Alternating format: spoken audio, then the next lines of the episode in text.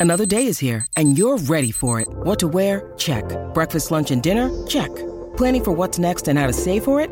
That's where Bank of America can help. For your financial to-dos, Bank of America has experts ready to help get you closer to your goals. Get started at one of our local financial centers or 24-7 in our mobile banking app. Find a location near you at bankofamerica.com slash talk to us. What would you like the power to do? Mobile banking requires downloading the app and is only available for select devices. Message and data rates may apply. Bank of America and a member FDIC.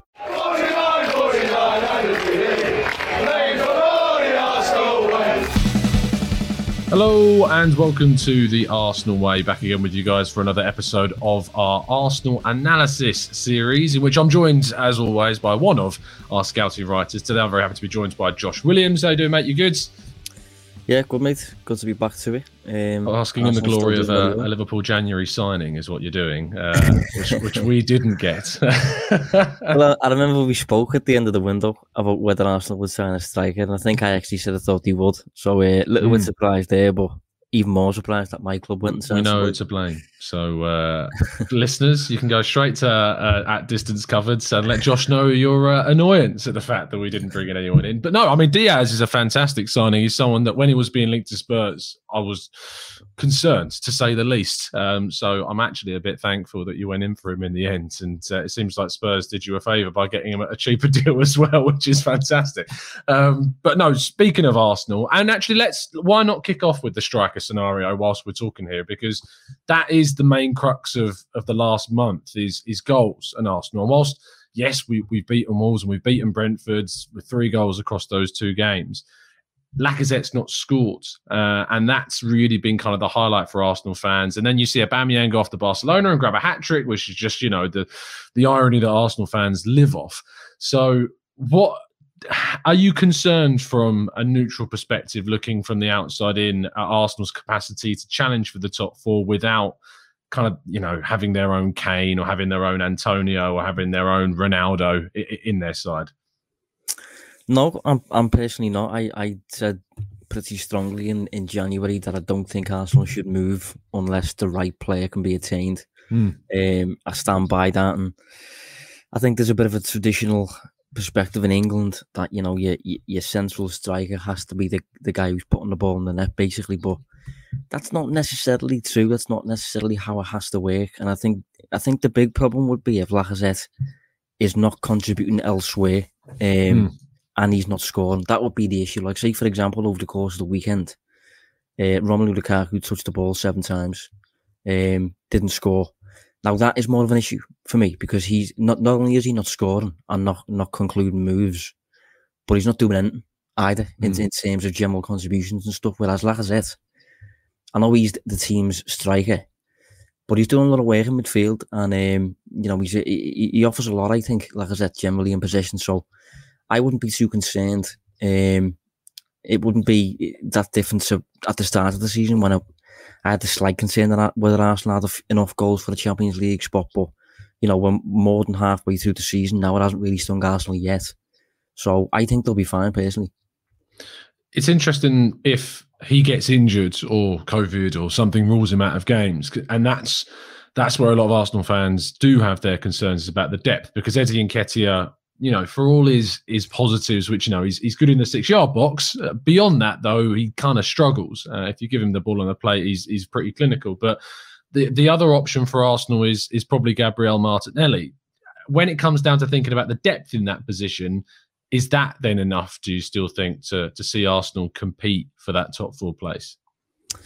Yeah, well, I've used I've used Liverpool and Manchester City as examples in the past mm. regarding this. You know, neither of those two sides really over the well, Liverpool over the past few years and City in the past 18 months, let's say, haven't really used a fixed focal point striker. They've just used a number of really talented attacking players, all kind of taking turns apiece to provide the actual threat and to put the mm. ball in the net. And I think Arsenal have enough of those versatile, talented forwards to, you know, guard against the attack suffering if Lacazette mix, misses a few games. Like I've seen, I've seen a word this week saying Arteta values Smith Rowe as a potential number nine. Um, yeah, things like that. Now I don't think that's a permanent shift by any means, but I do think in certain games, if he was to lead the line, like for example Phil Foden does for Manchester City at times, Mm. I don't think it'd be that much of a problem. And Arsenal seem good enough system wise, particularly on the defensive side of the game, to win matches by just scoring one goal. Um, so it's going to be interesting to see between now and the end of the season. But I don't think it's as much of a pressing issue as as many others do. I was going to bring that point up about what Arteta said because he said he feels like he can play as that nine. I and a lot of Arsenal fans will remember swiftly the Villarreal first leg where he did play as a false nine and not very successfully. In fairness, though, Arteta did point out at the time that when we conceded within the first five or so minutes, that did kind of send the game plan down the toilet. But it, I, I see the amount of goals he scores. I see how direct he is. I see how clinical he's being. And you think if he's got the ball in the right position, you know, you back him to score at the moment. I mean, there aren't too many guys in the Premier League that have scored more than 10 goals or in double, you know, double figures for non-penalty goals in, in the Premier League either. So he's got that ability in him. What's interesting is the way that Arsenal are playing. And as you say, we're creating plenty of chances, 16 against Brentford in the first half, which is more first half opportunities than any other side have created so far this season. Do you do you see kind of what Arteta's trying to get system wise, style wise? Because that's always been kind of the biggest criticism of Arteta is is that he doesn't really have a style and that people can't really pinpoint what he's trying to do with this Arsenal team. So, from the perspective of someone who's looking analytically at things, do you recognise what he's trying to do? Yeah, I've, i feel like I've said for a while. I've um, backed Arteta for a while. I think. Um, I think generally there's that there's that argument, isn't there? We've mentioned this in the past about the whole trust the process thing, but mm. from an outside perspective, when you're not emotionally involved, it is quite clear to see that Arsenal are very much on the right track for me. I think Arsenal have have gone beyond now the the period where you have to suffer a little bit, um, and I think they are moving towards a game where they are dominant and they are seeing most of the ball and they are posting double the number of shots than their opponents more penalty box touches than their opponents. And just generally, if you're doing that every week, you know, probability basically is on your side. Um, and as Arteta has been very clear over the years, certainly when it comes to talking about what is what his game looks like, what his ideal game looks like. So I think even if it's not particularly evidence on the pitch at times, I think he's he's described it quite clearly for me as to what he's aiming for uh, further down the line. And mm. I think with time and with the right signings and things like that, Arsenal are going to get stronger and stronger and be able to to implement his ideas better and better. He's made a slight tweak as well to the midfield. Whilst it's not, it wasn't initially picked up either when, uh, like you see, the lineups come out and stuff. Because Xhaka, Partey, and Odegaard is not exactly kind of an alien combination of midfielders for Arsenal to use. However, when watching the Brentford and the Wolves games, what became apparent very quickly is that Partey was definitely playing the deeper of those three. Xhaka was playing slightly further up on the left hand side and kind of enabling Tierney and Martinelli in the in the Wolves game and Smith Rowe in the Brentford game. And then Odegaard's kind of shifted to this right hand flank uh, and is really supporting Bukayo Saka, and those two are combining a lot. And he's right kind of vacated the natural number 10 position that he used to take up, which is interesting because I remember us having discussions in the past about how you felt Odegaard isn't really an out and out number 10 at all. And he kind of suits more this hybrid number eight role. So, do you, I think that gives you the evidence, doesn't it, that Arteta has recognized that and he's looking to try and maximize what he can from what Odegaard is capable of doing? Yeah, I think it's sensible as well when it comes to, you know, how usage of Partey and Xhaka. Um, because I think, you know, generally Arteta is going to want a number of bodies in the final third, a number of bodies supporting attacking moves. And if you can add an additional midfielder into that, uh, with the awareness that one of your other centre midfielders is a bit more defensive orientated, mm. very good at covering ground, and can probably cover the ground of two players at times, providing your system's compact enough. I think it makes some sense to allow Xhaka to, to push on a little bit and, and, get involved at times, providing Arsenal, as I said, compact enough to to nullify um, counter attacks coming the opposite way. But I do think Arsenal are uh, very adaptable in attacking areas at times, and I think it, it helps when you're signing players like Odegaard, and um, mm. you bring in through players like Smith Rowe and Saka, and you know, very, very versatile. They can play in a number of different areas, and you can interchange positions and cause problems for the opponents.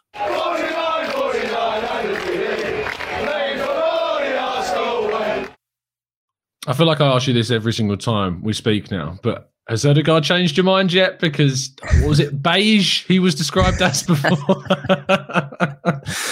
You're never going to let me off with that one, are you? Like? No, no, um, madness.